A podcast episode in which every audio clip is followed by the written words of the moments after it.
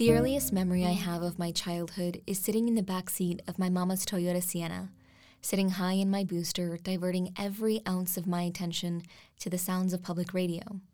I'd shift in my seat as the stories changed while they would talk about brains and politics and people that had passed away, and with every story I heard, I found pieces of myself.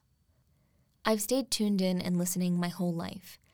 When my brother died and I didn't know what to do, I turned to the wisdom dispensed in audio journalism to guide me. When I hated school and missed the joys of learning, I turned to podcasts to teach me.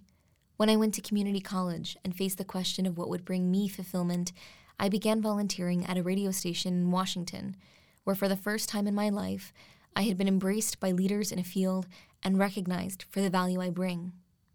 My arrival at the Daily Texan was unexpected.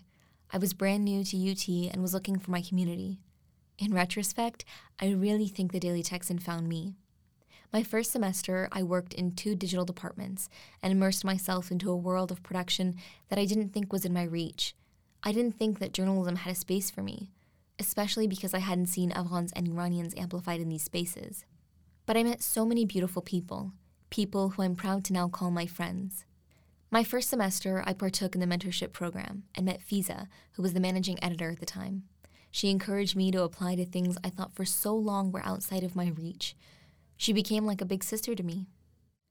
I also got to meet Shez, who showed me the value of being unfiltered in your expression of love and remains one of the best leaders I have ever had the privilege to work under. I take notes in her presence.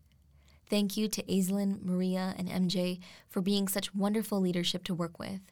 Thank you to my friends in video, Anita, Kirthi, Theo, and Garrett, who showed me how supportive friendships are at the core of collaboration. Thank you to Julius for being such a supportive friend. Sitting at the border of our corners in the basement has been a blessing because I got to meet you. Please believe that your legacy is vast here, and the Daily Texan is better because of you. And to my good friend Melody, thank you for sticking alongside me in the trenches of the audio corner of the basement this past year. I am so grateful to know you. You are brilliant and kind and I cannot wait to witness all the wonderful things you do. And a special thank you to the tower for glowing a little brighter on nights when I'd walk back to my apartment after editing till late at night. At the Daily Texan, I found role models and friends who inspire me. I've worked in audio journalism for two years now, and I still listen to podcasts all the time. The crisp sounds of concise storytelling fills every gap of wonder I hold, and I am better because of it. I am better because of my time with the Daily Texan, but I think it's time to say goodbye. I pray our voices are always heard, especially in the walls of red Toyota Siennas. Thank you to the Daily Texan and to all the wonderful people I've met. I will cherish this experience forever.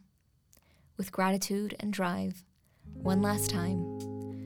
For the Daily Texan, I'm Firdous Khezrian.